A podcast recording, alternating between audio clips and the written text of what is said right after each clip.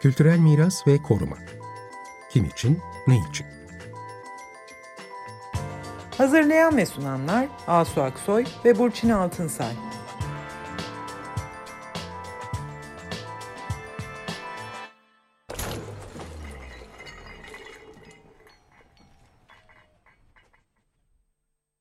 Merhabalar, ben Asu Aksoy. Ee, yeni yayın dönemimize girdik. Yeni yayın dönemimiz hayırlı olsun Burçin. Evet, hayırlı olsun. Bizim ikinci dönemimiz.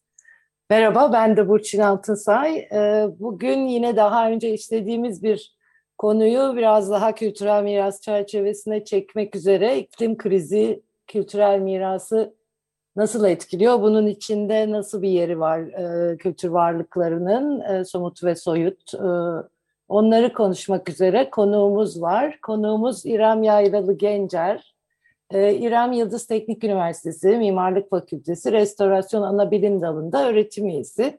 E, bir koruma mimarı da kendisi de. E, İKOMOS'un İklim Değişikliği ve Miras Çalışma Grubu'nun içinde yer alıyor, Türkiye üyesi.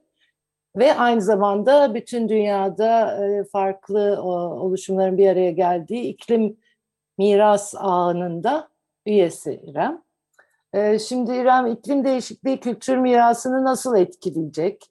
Tabii fiziksel etkiler öncelikle göze görünüyor e, ama onun dışında da kültür mirasını, kültürümüzü etkileyecek iklim krizi neden kültür varlıkları nasıl etkilenecekler? Farklı mı etkilenecekler diğer fiziksel çevreden? Daha mı kırılganlar?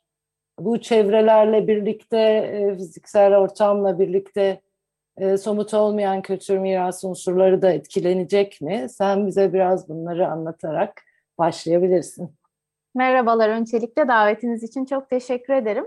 Evet, kültürel miras hem bu bağlamda daha kırılgan ama bir yandan da daha öğretici. Tarihi yapı malzemesi bünyesinde fiziksel, biyolojik, kimyasal hasarlar artacak. Değişen yağış ve nem oranlarına bağlı olarak toprak kaymaları, erozyon, yapı zeminlerinin zayıflaması, tarım alanlarının etkilenmesi, ani ve şiddetli olayların yapılarda, arkeolojik alanlarda strüktürel hasarı arttırmasını bekliyoruz ve geleneksel malzemedeki bozulmanın evet daha hızlı olmasını bekliyoruz. Ve tabii bir de geleneksel malzeme ve yapım sistemleri karşısında her yenilikçi çözümü de uygulayamayız. Bunun yanı sıra bir de sosyal etkileri olacak tabii. Çünkü iklim değişikliği sonucu göçlerin yaşanmasını, bazı alanların artık yaşanamaz hale gelmesi sonucu insan topluluklarının göç etmesini bekliyoruz. Kültürel miras da bu anlamda bakımsız kalacak, yok olacak fiziksel varlıklar. E, somut olmayan kültürel miras pratikleri olumsuz etkilenecek. Çünkü onların yerle ve yetiştirilen ürünler bulundukları alanla tabii ki çok yakın bir ilişkisi var. Bunlar zedelenecek ve toplumların kültürel miraslarından uzaklaşarak aidiyet kimlik bağlarının da olumsuz anlamda etkilenmesini hatta bazı durumlarda yitirilmesini ne yazık ki bekliyoruz. Türkiye'ye gelirsek biraz daha Türkiye'ye e, özgü etkileri nasıl olacak? Ee, yani, Türkiye'de krizi denince şey e, İrem yani öyle dehşetli bir şeyden bahsettin ki değil mi? Yani büyük göçler, sahipsiz kalan miras alanları. Birazcık şeyi de söyleyebilir. Yani niye bunların olması bekleniyor? Ee, çok kısaca belki. Yani su evet. seviyelerinin yükselmesi falan. Evet, mesela kuraklığın artışını bekliyoruz. Bazı alanlarda artık insan vücudunu kaldıramayacağı kadar yüksek sıcaklıklar örneğin 45 derece ve üzeri gibi bazı yani mesela Avustralya'da böyle bir durum var. Ya da ani şiddetli yağışlar, tayfunlar, hortumlar kıyı alanlarında artık oturulamayacak. Kıyı yerleşimleri bundan etkilenecek. Deniz kıyılarında su seviyesi yükselecek gibi bu anlamda e, oluşan etkilerle yerleşim alanlarının da tabii değişmesi ve başka yerlere taşınması söz konusu olacak. Tabii bu konuda farklı iklim modelleri var. Bu anlamda kültürel mirasın ve yerleşim alanlarımızın nasıl etkileneceğine yönelik senaryolar, modellemeler oluşturarak izleme takip sistemleri geliştirmemiz gerekiyor. Bunlar ayrı ayrı aslında bakılıyor. Deniz seviyesi, su seviyesinin yükselmesi, sıcaklık, çölleşme gibi aslında verilerimiz var. Türkiye'de de bunlar var ve uzun vadeli olarak bu ölçümlere bakarak bir takım projeksiyonlar yapmamız gerekiyor. Türkiye'de beklediğimiz e, değişiklikler kuraklığın artışı, çölleşme, e, erozyon, e, ani ve şiddetli yağışlar özellikle kıyı yerleşimlerinde de su seviyesinin yükselmesi. Örneğin deniz kıyılarında 100 metre rakımı altında kalan ve 0,1 kilometre derinliğindeki sahil kesimleri doğrudan etkilenecek. Mesela bu bağlamda neler var derseniz Dünya Miras Sistemimizde yer alan Efes, Truva, Xantos, Leton arkeolojik alanları var. İstanbul Tarihi Yarımada'nın büyük bir kısmı var. Hele tampon bölgelerini de dahil edersek 3022 hektar gibi büyük bir alandan bahsediyoruz. Ee, bunun dışında Türkiye'de 81 ilin %3'te e, biri pardon yani 28 il deniz kıyısında yer alıyor ve bu illerde toplam sit alanlarının doğal sitler, işte arkeolojik alanlar, kentsel sitler gibi yüzde 35'ini barındırıyor sayıca. Bu da ciddi bir rakam yani sit alanlarımızın yaklaşık üçte biri demek. İstanbul özelinde yine konuşacak olursak Hipodrom, Ayasofya, Aya İrini, Küçük Ayasofya Camisi, Topkapı Sarayı ve çevresi, Sultanahmet Arkeolojik Alanı, Süleymaniye Camii çevresi, Zeyrek Camii çevresi gibi İstanbul Karasurları'nın bir kısmı hepsi hem 100 metre rakımı altında kalıyor hem de kıyıdan bir kilometre kadar derinlikte olan kısımları e, ne yazık ki suların yükselmesinden olumsuz etkilenecek. Rutubet artışı, tuz, ahşap ve taş yapıların bünyesini olumsuz etkileyecek, temellerde zayıflama, boşalma olabilir, çökmeler meydana gelebilir bu yapılarda ve çevrelerinde. Bu anlamda olumsuz değişiklikleri hazırlıklı olmamız gerekiyor. Şey evet. sorabilir miyim? Şey e, bu modellemeler, senaryolar dedin. Yani hı hı. bunlar yapılıyor mu gerçekten? Yani böyle bir bütün bu kültür mirası alanları için var mı yapılmış bu tür e, çalışmalar? Yani şöyle şuralar şöyle, şurada şu olacak, burada bu olacak. İşte şu zaman içinde olacak falan gibi var mı bunlar? E, IPCC'nin International Panel on e, Climate Change'in aslında e, iklim senaryoları var ve farklı üç tip senaryo var ve daha fazla da bunlar arttırılabiliyor. O iklim modellerine göre diyelim kültür miras alanları için risk haritalarının hazırlanması gerekiyor aslında. Hmm. Evet bazı alanlar yapmışlar. Bu bağlamda Türkiye için de çalışma yapmamız gerekiyor. Mesela özellikle İngiltere, kuzey ülkeleri, ada ülkeleri mesela Porto Rico'da böyle bir çalışma yapıldığını biliyorum. Karayipler'de mesela ne kadar arkeolojik alan ya da kültürel miras alanı deniz kıyısında ve su yükselmesinden ne kadar etkilenecek? Bu bağlamda hızlıca çünkü belgeleme tespit çalışmaları yapılıp aslında bazı alanlar kaybedilecekse neler gözden çıkarılacaksa da bunların hızlıca tespitinin yapılıp bazı kararların verilmesi, bazı noktalarda güçlendirme çalışmaları yapılabilir, bazılarında yapılamayabilir. Bu anlamda e, şeyler yapılması gerekiyor tabii izleme takip sistemleri. Çeşitli ülkelerde var. Bizim de hızla bu işe başlamamız gerekiyor.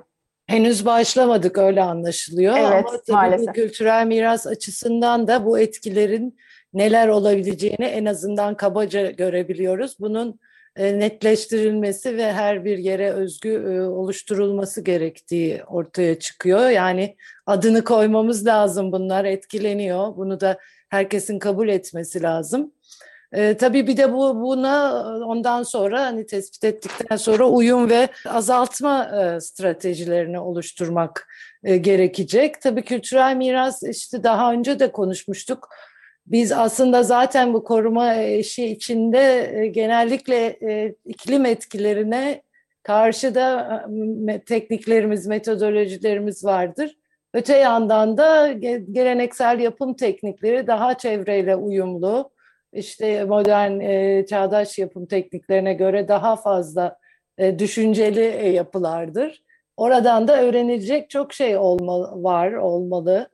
E, bunlarla birlikte işte buradan bazı teknikler öğrenerek herhalde bu stratejilerin de oluşturulmaya başlanması lazım. Kesinlikle kültürel mirasın barındırdığı hem fiziksel hem sosyal veriler aslında iklim değişikliklerine ve afetlere karşı ayakta kalabilmiş sistemler olarak değerlendirildiğinde uyum çalışmaları için çok önemli bir fırsat yaratıyor. Yaşayan veya yok olmuş toplumların bu bağlamda tabii arkeoloji biliminden de destek almalıyız. Ee, büyük ölçekli getirdikleri büyük ölçekli değişimler, afetler ve iklim olayları karşısında dayanıklı ve dayanıksız olduğu noktalar, deneyimlerinin yapım teknolojisine nasıl yansıttıkları, aktardıkları günümüzdeki uyum sağlama stratejileri içinde değerli veriler taşımakta. Ve küresel enerjinin baktığımız zaman aslında yaklaşık yüzde yetmişini kentler üretiyor, e, pardon kentler tüketiyor ve e, tarihi yerleşimlere baktığımız zaman ise aslında tek hem tek yapı bazında hem de tarihi doku genelinde yeni yerleşimlere oranla daha düşük karbon salınımı oluyor. Bunun bir, birkaç nedeni var. Tarihi kent merkezleri hem daha az taşıt odaklı daha çok yaya odaklı. Dolayısıyla yaya sirkülasyona yer veriyor. Kompakt ve yoğun yerleşimler, tarihi yapılarda pasif iklimlendirme özellikleri var. Bulunduğu iklim koşullarına uygun malzemelerle inşa edilen yapı kabuklarına sahipler. Bu yapı kabuğunun kalınlığı sayesinde doğal ısı izolasyonu sağlanıyor. hakim rüzgara dönük, topografya uyumlu bir yerleşim var. Dolayısıyla o pasif iklimlendirme dediğimiz yani enerji harcamadan yapıyı ısıtma, soğutma mümkün olabiliyor. Onun dışında geleneksel malzeme teminine baktığımız zaman genellikle doğal ve yerel kaynaklardan elde edilmiş olması da malzeme üretimi ve temininde de düşük enerji tüketimi e, olmasını sağlıyor. Dolayısıyla bu bağlamda geleneksel e, yapılar ve yerleşimler bizim için büyük bir potansiyele sahip uyum çalışmaları içinde. Aynı zamanda e, bu kaynakların yeniden kullanılması da tabii doğal kaynakları ve dünyadaki enerji tüketimini daha aza indirmemizi sağlıyor. Aslında e, yani Burçin sen de tabii e, biliyorsun İrem yani mimarlık alanında, kentsel çalışmalar alanında yani bu modernleşmenin yarattığı bu e, nasıl diyelim enerji bağımlı kentleşme ve yaşam biçimlerinin alternatiflerinin neler olabileceğine dair uzun zamandır e, böyle bir alternatif bir yazın, bir eleştirel bir yazın aslında mevcut. Şimdi bizim Türkiye'de de eminim ki geleneksel işte bu anlattığın yani modernlik öncesi dönemde bütün bu anlattığın e, farklı enerji kullanım türleri üzerinden ne tür e, yaklaşımlar geliştirilmiş bunları çok daha somutta e, belgeleyen ve buralardan çıkarılacak derslerin ne olduğunu çok somut bir şekilde nasıl diyeyim e, bize anlatan çalışmalar mutlaka var aslında. Var fakat bir şekilde bir şey var, bir e, nasıl diyeyim, her bir disiplin kendi içinde konuştuğu için belki bu bu bilgilerin e, yaygınlaşamaması mı? Nedir problem sizce? Ben bunu tekrar Türkiye'de, tekrar söylüyorum da biz aslında Türkiye'de işte... yani bu geleneksel bilginin hiçbir değeri yok gibi görünüyor. Evet öyle gözüküyor çünkü işte söylediğin gibi biz bunu yıllardır hakikaten çalışılıyor. Bütün e, e, eski dokunun olduğu yerleşimlerde işte sayısız tezler var. Hem tek yapı ölçeğinde hem yerleşim ölçeğinde. E, bu çalışmalar hani koruma açısından işte onları tutmak, e, sakınmak açısından çalışmalar çok var. Ama e, işte tabii teknoloji öncesi diyelim hani modern de demeyelim de teknolojinin bu kadar abartıldığı dönem öncesine e, dönüp bakmak şimdi e, ancak bu güçlü uyarılarla işte mimarlık camiasında başladı. Yani o, oradaki bilgi birikimine e, şimdi bakmaya başladı herkes. Yoksa var orada gerçekten hani dedim ya yıllardır çalışılan bir konu. Yani o, onun için biz şimdi kültürel miras açısından e, konuşuyoruz tabii burada. Yani bu bilgi birikimiyle işte bunu bu bilgiyi arayan insanların buluşması lazım ve insanların da bu bilgiyi araması lazım. Yani şu anda onu söylemeye çalışıyoruz. Mesela geçen programda da konuşmuştuk. Mimari önemli bir ödül mesela olanı tutan bir ekibe verildi bu sene ilk defa. Bu önemli bir e, fark. E, mimar arkadaşlarımız da artık bu konuya dönüp böyle bakmaya başladı ama tabii bunun içinde bunun da öncüleri var. Önce birkaç kişi başladı ama artık bu çağrılar çok yükseliyor. Yani kültürel mirası da e, nasıl koruyabiliriz ve nasıl öğrenebiliriz? E, burada e, neler söylersin İrem? Öncelikle tabii kapsamlı, eşgüdümlü ve bütünleşik iklim miras politikalarının oluşturulması gerekiyor. Mesela bu konuda örnek Avrupa Birliği'nin Yeşil Mutabakatı var biliyorsunuz.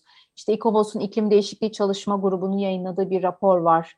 Future of Our Past isimli. Yani bu bağlamda e, kültürel mirasın nasıl korunabileceği, uyum adaptasyon çalışmalarına nasıl e, kullanabileceğini gösteren iklim miras ağı benim de içinde olduğum veya COP bu bağlamda yönetici, uzman, sivil toplumu bir araya getirmeye çalışıyor. Bu seneki e, sanırım ger- yani yüz yüze gerçekleşecek ama sanal katılım da sağlanabilecek. Bu bağlamda kültürel kaynakların uyum azaltım çalışmaları için önemli bir girdi olarak bu platformlarda sunulmasına çalışılmıyor. Yani kültürel kaynakların da bir kaynak olarak kabul edilip artık hani bu çalışmalarda yer alması gerekiyor. Tabii bu bağlamda yine yerel, bölgesel, ulusal kalkınma plan, proje ve karar uygulamalarında, karar ve uygulamalarda doğal ve kültürel alanların bir bütün olarak korunması ve yönetimi de önemli. Sadece kültür varlıkları olarak bakmayalım, doğal alanlarla da bütünleşik stratejiler üretmemiz ve tabii ki yerel kullanıcıların da korumaya katılması gerekiyor. Bu bağlamda kültürel mirasın incinebilirliğinin saptanmasında ve bu tehlikelerin fark edilmesinde yerel kullanıcıların da desteğine ihtiyacımız var. Yani insanlar bulundukları bölgede iklim değişikliklerine karşı, iklim değişikliğine karşı ne yapabilirler, kültürel mirası riskleri, ne, ne tür tehditler altında bulunduğunu saptamak için orada yaşayan halktan da destek almamız gerekiyor. Onların da sahiplenmesi gerekiyor. E, iklim verileriyle kültürel mirasın konumunu çakıştıran risk ve incinebilirlik haritaların hazırlanması gerekiyor demin de bahsettiğim gibi. Özellikle farklı e, tehdit türleri var. Bunların belirlenmesi gerekiyor. Tabii çok da bunu yapacak vaktimiz yok. Dolayısıyla bir an önce çalışmalara başlanması gerekiyor. Yani bütün iklim modellemelerini, bütün haritaların hazırlanmasını bekleyecek kadar vaktimiz yok. Ancak bir genel taslak çerçeve oluşturabiliriz.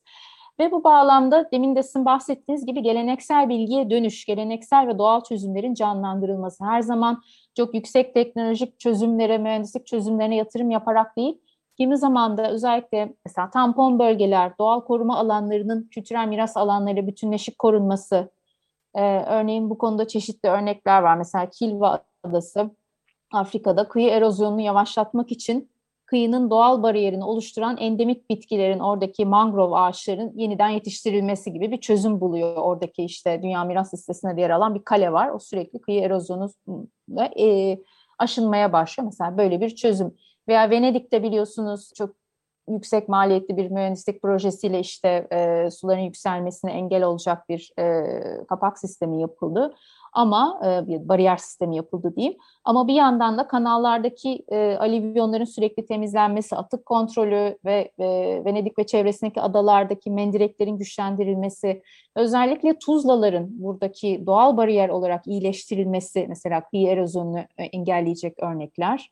Bu bağlamda yerel toplulukların geleneksel bilgilerinin değerlendirilmesi, mesela Hawaii'de geleneksel balık üretim havuzları var. Bunlar restore edilip canlandırılarak hem gıda üretiminde ülkenin dışa bağımlılığının azaltılması, hem kıyı ekosistemlerinin iklim değişikliğine uyumuna yardımcı olacak bir takım çözümler.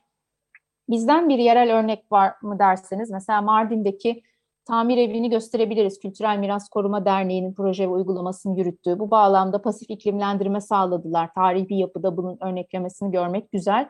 Ee, ve bu binanın enerji verimliliği sağlanmış durumda. Çatı, zemin, kapı, pencere izolasyonu yapılmış. İşte yine doğal çözümler mesela bitkiler ve güneşlikler, tenteler gibi elemanlarla cephede e, gölgelendirme sağlanarak yapının kendi kendine hani çok fazla ısınmasını engellemesi, e, hava kaynaklı ısı pompası veya fotovoltaik piller ile enerji üretimi gibi çözümler, doğal çözümlerle en azından e, enerji veriminin sağlanmasına çalışılmış. Bu bağlamda mesela Ankara'da iki yaz evvel yaşanan kum fırtınasını hatırlarsınız. Mesela o da yine gelenekselden saptığımız için gerçekleşmiş bir e, olaydı. Kuru tarımı sürdürmeyip sulu tarıma geçtiğimiz ve bunun oluşturduğu aşırı kuraklık ve yine hayvancılığın kontrolsüz bir şekilde yapılması oradaki toprakta bitki köklerinin yok olmasına böylelikle toprağın hızlı bir şekilde rüzgarın etkisiyle kalkmasına yol açtı. Oysa o alanda yıllardır çalışan araştırmacılar var. Buna karşı doğal bir çözüm olarak rüzgar perdelerini önermişler. Oranın endemik bitkilerinden, e, ağaçlarından oluşan e, aslında rüzgarı engelleyecek doğal bariyerler bunlar. Yaşadığımız krizler karşısında özellikle geleneksel bilgiyi kullanarak hayatta da kalabiliyoruz. Bunun önemli örneklerinden bir tanesi Porto Rico da yaşandı. Karayipler'de çok şiddetli iklim olayları ve kasırgalar yaşanıyor. Özellikle ada ülkeleri biliyorsunuz çok etkileniyor ve e, bütün dünyayla iletişimleri kesildi. Elektriksiz kaldılar, e, gıdada yine dışa bağımlılar. Bu, alan, bu bağlamda mesela orada çalışan yerel örgütler var, sivil toplum kuruluşları var. Ada halkının kendi enerji kaynağını sağlamasına yardımcı oldular. Güneş enerjisini kullanmalarını, geleneksel ulaşım yollarını canlandırarak bu işte kriz karşısında bir arada kalabilmek, iletişim kurabilmek, Sonra tarihi su kuyularını yeniden kullanmaya başladılar ki işte en azından biraz güvenin, yani güvenilir su kaynaklarına ulaşabilsinler. Sonra gıda güvenliğini sağlamaya çalıştılar. Kuşaktan kuşağa aslında aktardıkları bu geleneksel bilgileri canlandırıp sürdürmeye çalışarak geleneksel tarım uygulamalarını mesela tekrar başlatmışlar. Kent içinde ne kadar yeşil alan varsa mesela bunları okul bahçelerinde bile bir şeyler yetiştiriyorlar. En azından böyle afetler karşısında tamamen çaresiz kalmamak için e, yerel toplulukların bir araya gelerek aslında bu konuda çalışabileceğine dair güzel bir örnek. Aslında önden hazırlık bu. Yani hani Tabii. şey çünkü bu bu iklim krizi sonucu ortaya çıkan bu bütün şeyler e, işte deniz seviyesinin yükselmesi, tuzlanması vesaire bunlar zaten bir olmaya başladığında artık geri dönülemez bir tahribatla karşılaşacağımız için bizim bugünden e, aslında hazırlanmaya işte e, değil mi yani azaltıcı tedbirleri uygulamaya başlamamız lazım. Burada sizin hep döne döne söylediğiniz bu örneklerde de işte geleneksel bilgi dediniz mesela. Ya burada şunu belki e, vurgulamak lazım. Yani bu geleneksel dediğimiz şey çok yerle ilgili bir şey. Yani yer de işte nedir yer dediğimiz şey? Topografyasıyla, coğrafyasıyla, tarihiyle, işte özellikleri her bir yer aslında tekil ve her bir yer birbirinden farklı. Bu Amerikan e, yerlilerinin mesela kullandığı bir şey. Her yerde bunu söylüyorlar. Her yer birbirinden farklıdır. Dolayısıyla her yerin aslında kendi geliştirdiği bir bilgisi var. Şimdi biz nasıl olmuş da bu bütün bu bilgi zenginliği Anadolu'da da var. Tabii ki var. Tabii. Ee, nasıl olmuş da biz bu bilgi zenginliğini bir kenara koymuşuz ve tamamen sırtımızı dönmüşüz ve e, işte e, adalardaki bütün su e, şeylerimizi mesela kuyularımızı işte su toplama ne denir onların ismi onların Sarnıç. hepsini ka- sarnıçlarımızı kapatmışız düşünebiliyor musunuz? Yani bu sarnıç denen şey bilgi falan da değil artık bu çok nasıl diyeyim yani sıradan bir uygulama ona bakarsanız.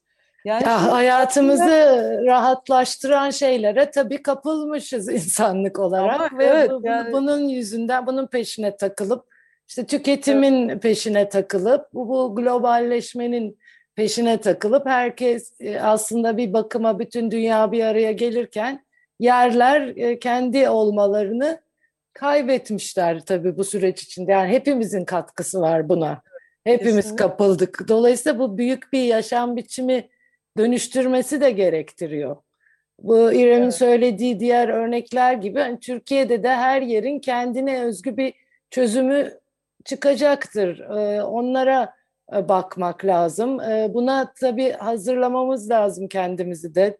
Değil mi? Türkiye'de de hani bunların karşılığı olan önlemleri işte biraz etkileri azaltmak üzere yapılacak bunlar. Onları da burada e, yapabiliriz e, herhalde. Yapmalıyız değil mi İrem?